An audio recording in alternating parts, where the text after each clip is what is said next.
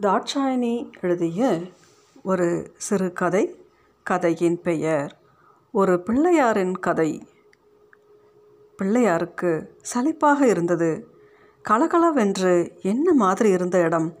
ஒரு நாளைக்கு எத்தனை பேர் வந்து அவர் முன் மன்றாடி சென்றிருப்பார்கள்? அவர்களில் ஒருவரை கூட இன்று அயலில் காண முடியவில்லை. ஓவென்று வானம் பார்த்த வெறுவெளி மனிதர் கால் படாமற் போனதால் குத்து செடிகள் ஆங்காங்கு பூமியை பிளந்து வானத்தை எட்டி பார்த்து கொண்டிருந்தன. ஒரு சிறிய ஓலையால் வேய்ந்த கொட்டிலில் பிள்ளையார் வெயிலையும் மழையையும் தன்னிச்சையாய் அனுபவித்தபடி விழித்து கொண்டிருந்தார். முன்னால் போடப்பட்ட திரைச்சீலை காற்றில் அலைந்து ஒதுங்கி கிடக்க ஏ நயன் வீதியால் செல்கின்ற பேருந்துகளையும் பயணிகளையும் பிள்ளையார் வேடிக்கை பார்த்து கொண்டிருந்தார். ஆம் பிள்ளையாரின் வசிப்பிடம் கண்டி வீதிக்கு அண்மையில்தான் கைத்தடியில் பனைவள ஆராய்ச்சி நிலையம் அமைந்துள்ள பெரிய வளவின் ஒரு ஓரத்தில் தான் உட்கார்ந்திருக்கிறார் பிள்ளையார். சின்னதாய் சுவர் எழுப்பி மூன்று பக்கங்களையும் மறைத்து செங்கட்டி சிவப்பிலும் வெண்மையிலும் என வரி வரியான வர்ணம் தீட்டி அந்த குட்டி இடம் ஆலயமாக்கப்பட விளைந்த ஆர்வத்தின் வெளிப்பாட்டை காட்டியது. முன்னே திரைச்சீலை விலகலினூடே பிள்ளையாருக்கு அவ்வப்போது வெளியுலக தரிசனம் கிடைத்து கொண்டிருந்தது. பிள்ளையார் அங்கு ஆலயம் கொண்ட கதை சுவாரஸ்யமானது. ஆலயங்கள் உருவாவதற்கு வரலாறுகள் இருக்கும். இங்கேயும் அப்படித்தான். கூட்டம் கூட்டமாக வாழ்பவர்கள் தமக்கென்று நம்பிக்கை ஊட்டவும் மகிழ்வையும் துக்கத்தையும் பகிரவும் சிறு சிறு குழுக்களிடையே இவ்வாறு ஆலயங்களை உருவாக்கி கொண்டமை வரலாறு. கோவில் இல்லா ஊரில் யாரும் குடியிருக்கவும் மாட்டார்கள். ஆனால் கோவலிருந்த ஊர்களில் வசித்தவர்கள் கூட குடியெழும்ப வேண்டியதாயிற்று. போர் விரட்ட விரட்ட அவர்கள் கோயிலென நினைத்த சொந்த மண்ணை விட்டு இடம்பெயர்ந்தார்கள் இடம்பெயர்தலின் முடிவில் கூட்டம் கூட்டமாய் சிறு சிறு நிலப்பகுதிகளுக்குள் அடைக்கப்பட்டார்கள். ஒரு நாள் இரு நாள் என மாறி வாரங்கள் கழிந்து மாதங்களான போது பொறுக்க மாட்டாமல் அவர்கள் கேட்டே விட்டார்கள். சாப்பாடு வேண்டும் தண்ணீர் வேண்டும் மருந்து வேண்டும் என கேட்டவர்கள் ஒரு நாள் கேட்டார்கள் எங்களுக்கு கடவுள் வேண்டும் கோவில் வேண்டும் என்று. தொடர்ச்சியான அவர்களின் வேண்டுகைக்கு பிறகு பிள்ளையார் அங்கு எடுத்து வரப்பட்டார். சுற்றி வர சின்ன சுவர் எழுப்பி வர்ணமடித்து கூரை எழுப்பி மணியொழிக்க அந்த சனங்களுக்கு அருள் பாலிக்கவென்று எழுந்தருளினார். மற்றைய கடவுளரை விட பிள்ளையார் மிக லேசானவர். எங்கேயாவது ஒரு மரமோ கல்லோ இருந்துவிட்டால் போதும். அடியார்களின் வசதிக்கேற்ப அவ்வவ் இடங்களில் குடியிருக்க ஆரம்பித்து விடுவார். ஆலடி அரசடி என்று எங்கு மரம் இருக்கின்றதோ அங்கெல்லாம் இந்த விக்ன விநாயகர் அமர்ந்திருப்பதை காணலாம். ஆனால் அப்படி மரங்களுக்கு கீழ் அமர்ந்திருக்கின்ற பிள்ளையார்கள் நீண்டகால சரித்திரத்திற்குள் உட்படக்கூடிய சாத்தியம் குறைவு. அப்படித்தான் இரு வருடத்திற்கு முன் ஏற்பட்ட நிஷா புயலிலும் அதிக பிள்ளையார்கள் அடையாளமில்லாமல் போனார்கள். நுணாவில் பகுதியில் வீதியோர மருது மரத்தின் கீழ் சிறியதொரு கோபுர அறைக்குள் அருள்பாலித்து கொண்டிருந்த பிள்ளையார் அப்படியே அந்த புயலில் சிக்கி பிடரி அடிபட்டது போல் மல்லாந்து விழுந்து கிடந்தார். இரண்டு மூன்று நாட்களுக்குள் அவரை அவரது பக்த கோடிகள் நிமிர்த்தி விட்டார்கள். வெள்ளத்துக்குள் உடைமைகள் இழந்து தவித்து கொண்டிருந்த ஏழை எளியவர்கள் இழந்தவற்றை மீளப் பெறுவதற்கிடையில் பிள்ளையாரின் பக்த கோடிகள் திரும்பவும் சுவர் எழுப்பி கோபுரமாக்கி பின் கம்பி கதவு வைத்து அவரை உள்ளே அமர்த்தி விட்டார்கள்.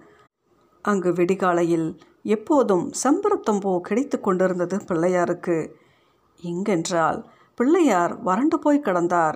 சிறு பூ தீர்த்தம் எதுவும் கிடையாது. வெயிலும் காய்ந்து மழையிலும் அபிஷேகம் கண்டு ஆனந்தம் கண்டு கொண்டிருந்தார்.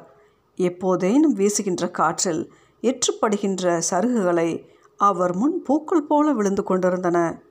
ஒரு தீபம் ஒரு வெளிச்சம் எதுவும் இல்லை. கற்பூர வாசம் ஊதுபத்தி சந்தனம் குங்குமம் விபூதி இவற்றின் கலவை மனம் கண்டு ரொம்பவே நாளாயிற்று. நிறைய வர்ணங்கள் பூசிய மூன்றடியில் நிமிர்ந்திருக்கும் அந்த நுணாவில் பிள்ளையாருக்கும் கண்ணங்கரையில் என்றிருக்கும் இந்த குட்டி பிள்ளையாருக்கும் தான் எத்துணை வித்தியாசம். இவருக்கும் எண்ணெய் கிடைத்திருந்தால் கருப்பென்றாலும் பளபளவென்று இருந்திருக்கலாம். முன்பென்றால் ஆட்கள் சூழ இருந்தபோது பரவாயில்லை. பிச்சைக்காரன் தனக்கு கிடைப்பதில் சொச்சத்தை தன் பின்னே ஒட்டித் திரியும் நாய்களுக்கு போடுவது போல் அவர்களும் தமக்கு எதுவும் இல்லாவிட்டாலும் தங்கள் நிலைக்கேற்றாற்போல் பிள்ளையாரையும் அவ்வப்போது கவனித்து கொண்டார்கள். பிச்சைக்காரன் வசதி கிடைத்து போய்விட்டது போல அவரோடு இருந்தவர்கள் இப்போது தமக்கு உரித்தான ஏதோ ஒரு இடத்துக்கு போய்விட்டார்கள். அவர்கள் இடம்பெயர்ந்து வந்தபோது அவர்களுக்காக இங்கு குடிவந்தவர் தானே பிள்ளையார். அவர் அவர் தங்கள் தங்கள் இடத்துக்கு போக முடியாவிட்டாலும் ஏதோ ஒரு இடத்திற்கு போன பிறகு பிள்ளையார் இப்படித்தான் தனியே விடப்பட்டார். சுல் என்று வெயில் எரித்தது ஆனால் தகிக்கும் வெயிலை இப்போது தான் அதிகமாய் உணர முடிகிறது பிள்ளையாருக்கு. முன்பு வெயிலாய் இருந்தாலும் ஆட்பஞ்சம் இருக்காது. மாறி மாறி யாராவது வந்து கொண்டே இருப்பார்கள். அப்படி பிள்ளையாரை யாரும் தனியே விட்டு விட்டாலும் கூட அவருக்கு பொழுதுபோக்கிற்கு பஞ்சம் இருக்காது. எந்த கிராமத்தில் உள்ள கோவிலிலும் இப்படி நிறைந்த சனம் திருவிழா காலத்தில் அன்றி ஒருபோதும் கூடியிருக்காது. அந்த விதத்தில் இந்த பிள்ளையாரை சுற்றி எப்போதுமே கலகலவென்று ஒரே கூட்டம் எப்போதும் ஆரவாரித்திருக்கும் அவ்விடம் அந்த நாட்களில் முட்கம்பிகளால் சுற்றி வளையமிடப்பட்டிருந்தது. யாரும் வெளியே போக முடியாது. உள்ளே யாராவது வெளியாட்கள் வர வேண்டியிருந்தாலும் உரிய அனுமதி எடுக்கப்பட்டே வர முடிந்தது. சில பெரிய தலைகள் இலகுவில் வந்து போக முடிந்தது என்பது வேறு விடயம். ஆனால் பிள்ளையார் அங்கு வந்து குடியேறுவதற்கே விசேட அனுமதி எடுக்க வேண்டியிருந்தது. எப்படியோ மிகுந்த சிரமப்பாடுகளுக்கு அப்பால் அங்கு குடிவந்த பிள்ளையாருக்கு ஆரம்பத்தில் அங்கு இருந்தால் பைத்தியம் பிடித்துவிடும் போலவே தோன்றிற்று. ஏனெனில் ஒவ்வொருவரது புலம்பலும் அப்படி. பிள்ளையாரப்பா உன்னைய மட்டும் தானப்பா கடைசி வரைக்கும் நம்பியிருந்தன். என்ற பிள்ளைய என்ற கண்ணுக்கு முன்னால் சிதற வச்சிட்டியப்பா. அது சீதேவி பாட்டி அழுது அழுகை ராமநாதபுரத்தில் இருந்த பிள்ளையாரோடு சீதேவி பாட்டி வலு சிநேகம். எல்லா பிள்ளைகளையும் கரை சேர்த்த பிறகு தனது வலது குறைந்த வாய் பேச முடியாத முப்பது வயது மகனை காப்பாற்றுமாறு சீதேவி பாட்டி எத்தனையோ முறை பிள்ளையாரை இறைஞ்சியிருக்கிறாள். அது பாவம். வாயில்லாத பூச்சி. அந்த சீவனை எடுத்து போட்டியப்பா. பிள்ளையார் மௌனித்து போயிருந்தார். சீதேவியின் கேள்வியில் நியாயம் இருந்தது. ஆனால் கர்ம வினை கர்ம வினை என்றால் அங்கே செத்த எல்லோருக்கும் ஒரே கர்மவினைத்தானோ நீ என்ன விசர் கதைக்கிறாய்? பாட்டி உரிமை கொண்டு குரல் உயர்த்தி விடுவாள். அதனால் பிள்ளையார் எதற்கும் பதில் சொல்வதில்லை. ஒவ்வொருவர் திருப்திக்கும் பதில் சொல்ல வெளிக்கிட்டால் அது கடைசியில் வாத பிரதிவாதமாகி அதன் காரணத்தால் அவர்கள் பிள்ளையாரை அப்படியே பெயர்த்து போய் அப்பால் வீசிவிடவும் கூடும். அதனால் பிள்ளையார் பேசாமலே இருந்தார். அத்தனை பேரின் அழுகையும் காதில் வாங்கி கொண்டு ரதிமலரும் நாளும் பொழுதும் பிள்ளையாரின் காலடியிலேயே வந்து உட்காருவாள். அவளும் தேசிகனும் சுதந்திரபுரத்திலே சேர்ந்து வாழ்ந்தது ஐந்தாறு மாதங்கள்தான். அதற்குள் சண்டை வலுவடைந்து விட்டது. எப்படியோ ஷெல்லுக்கும் குண்டுக்கும் இடையில் தவழ்ந்து தவழ்ந்து வெளியேறிவிட்டார்கள். அவர்கள் இயக்கத்தில் பயிற்சி எடுத்தவர்கள்தான். அப்போது அங்கே வாழ்ந்தவர்களில் யார்தான் பயிற்சி எடுக்கவில்லை? யாரோ காடி கொடுத்ததன் பலன் அவனை தடுப்பு முகாமுக்கு அனுப்பிவிட்டார்கள். அவள் கதற கதற அவனை விட்டுவிடுமாறு கெஞ்சி கெஞ்சி விசாரித்து விட்டு விட்டு விடுவதாக கூறி கூட்டிக் கொண்டு போனார்கள். ஆனால் இன்னும் விடவில்லை. இவள் இங்கே இந்த முகாமுக்குள் அடைபட்டு கிடந்தால் முன்னென்றால் பிள்ளையாருக்கு ஒரு அருகம்புல் எடுத்து வைக்கக்கூட அலட்சியம் காட்டுபவள். இப்போது நுணாவிலிருந்து இடையிடையே சாப்பாடு கொண்டு வரும் சித்தியிடம் பூக்கள் கொண்டு வர சொல்லி மாலை கட்டி பிள்ளையாருக்கு சாத்துகிறாள். இவ்வளவு நாளும் உன்னை நான் ஏறெடுத்து கூட பார்க்கலையே என்றோ என் புருஷனை பிரித்து போட்டாய்? என்னரை மனுஷனை விட பண்ணு. நான் வெளியில் வந்தவுடன் உனக்கு நூற்றெட்டு தேங்காய் உடைப்பன். பிள்ளையாரின் மௌனம். இன்னும் கலையாமல் இருக்கும். குட்டி பிள்ளையாரப்பா மெல்லிய மணலை குரல் ஒன்று கேட்பது போல் இருந்தது பிள்ளையாருக்கு. தலையை சிலிர்த்து கொண்டு விழித்தார். யாருமில்லை. அப்படியானால் யாருடைய குரல் அது? ஓவியா கூப்பிடுகிறாள். நாலு வயசு பச்சை மண். எனக்கு என்னரை அம்மா வேணும் பிள்ளையாரப்பா. அங்கு இருந்த காலத்தில் அவளும் அவள் அக்கா காவியாவும் மனதுருகி கேட்ட விடயங்கள் மனைவியும் குழந்தையும் காயப்பட்டு அனுராதபுரம் ஆஸ்பத்திரிக்கு அனுப்பப்பட்டுவிட இந்த இரு சிறுசுகளோடு தனியே சரிக்கட்ட முடியாமல் மல்லாடும் செங்கீரன் பாசம் நிறைந்த அந்த பிள்ளைகள் சீரும் சிறப்புமாயும் வாழ வேண்டிய வயதில் அந்த முகாம் வாழ்வில் உபத்திரவப்பட்டாலும் அவர்கள் பிள்ளையாரை மறக்கவில்லை.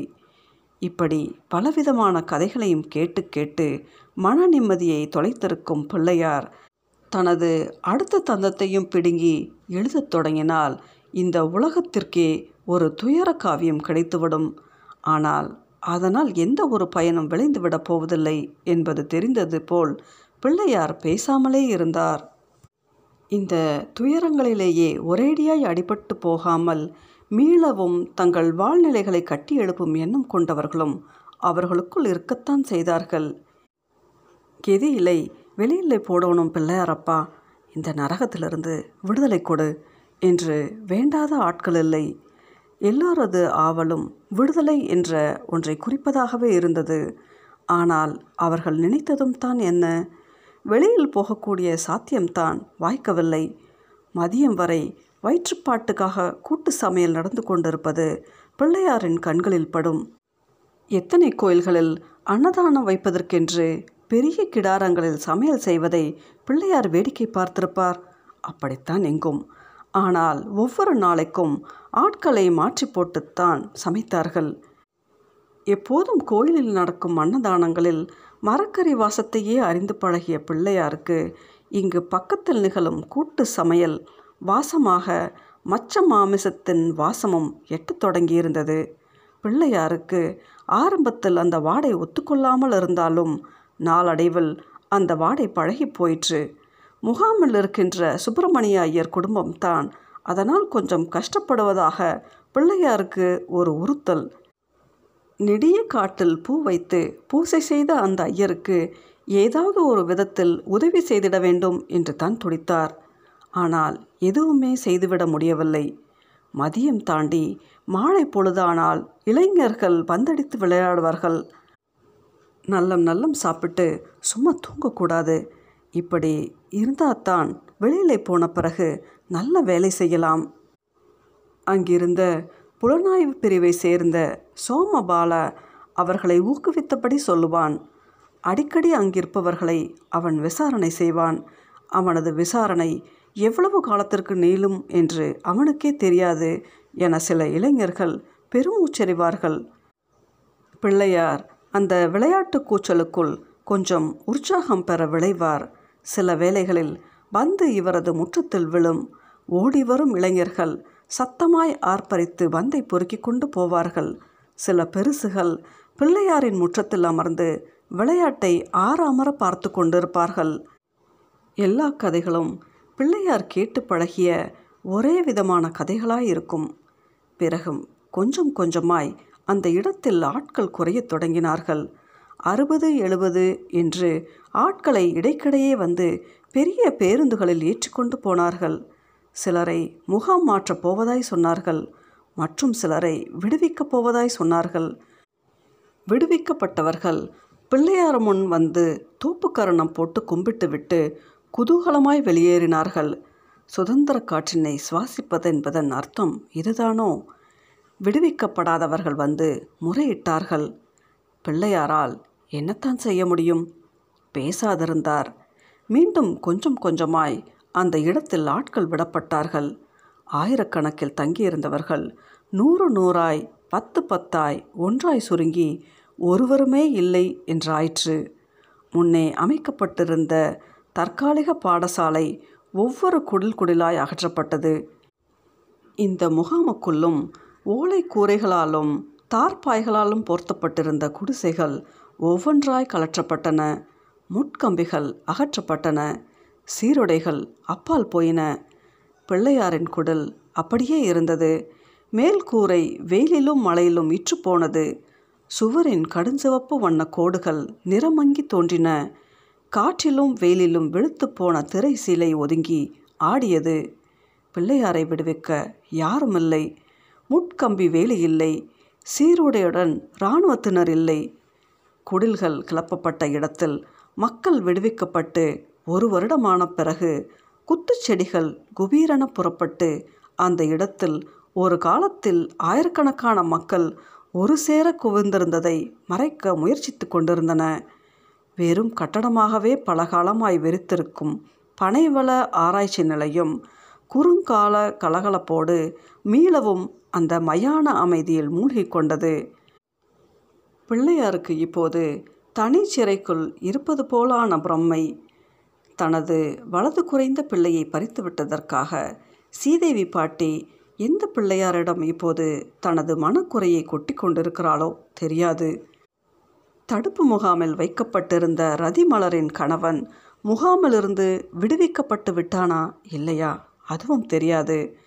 அனுராதபுரம் ஆஸ்பத்திரியில் சிகிச்சைக்கென அனுப்பப்பட்ட ஓவியானந்தாவின் தம்பியும் சுகமாக திரும்பி வந்து இவர்களோடு சேர்ந்தார்களோ அதுவும் தெரியவில்லை. எல்லாவற்றையும் அறிவதற்கு ஊரை ஒரு சுற்றி சுற்றி வர வேண்டும் போல் இருக்கிறது பிள்ளையாருக்கு. அவரை யாரும் விடுவிக்கவும் இல்லை விடுவிக்கப் போவதும் இல்லை. தூரத்தில் இருந்த கிணற்றில் நாலைந்து பெண்கள் குடத்தோடு வந்து தண்ணீர் எடுத்துக்கொண்டு போகிறார்கள். கொழும்பிலிருந்து வருகின்ற பேருந்துகள் வீதி பள்ளங்களில் ஏறி இறங்கி தயங்கி நகர்கின்றன. பிள்ளையாரின் திரைச்சிலை ஆடி அசைகிறது. எல்லோரையும் விடுவித்த பிள்ளையாரை விடுவிக்கப் போவது யார்? பிள்ளையார் எப்போதும் போல ஒன்றுமே பேசாமல் வீதியை வேடிக்கை பார்த்து கொண்டிருக்கிறார்.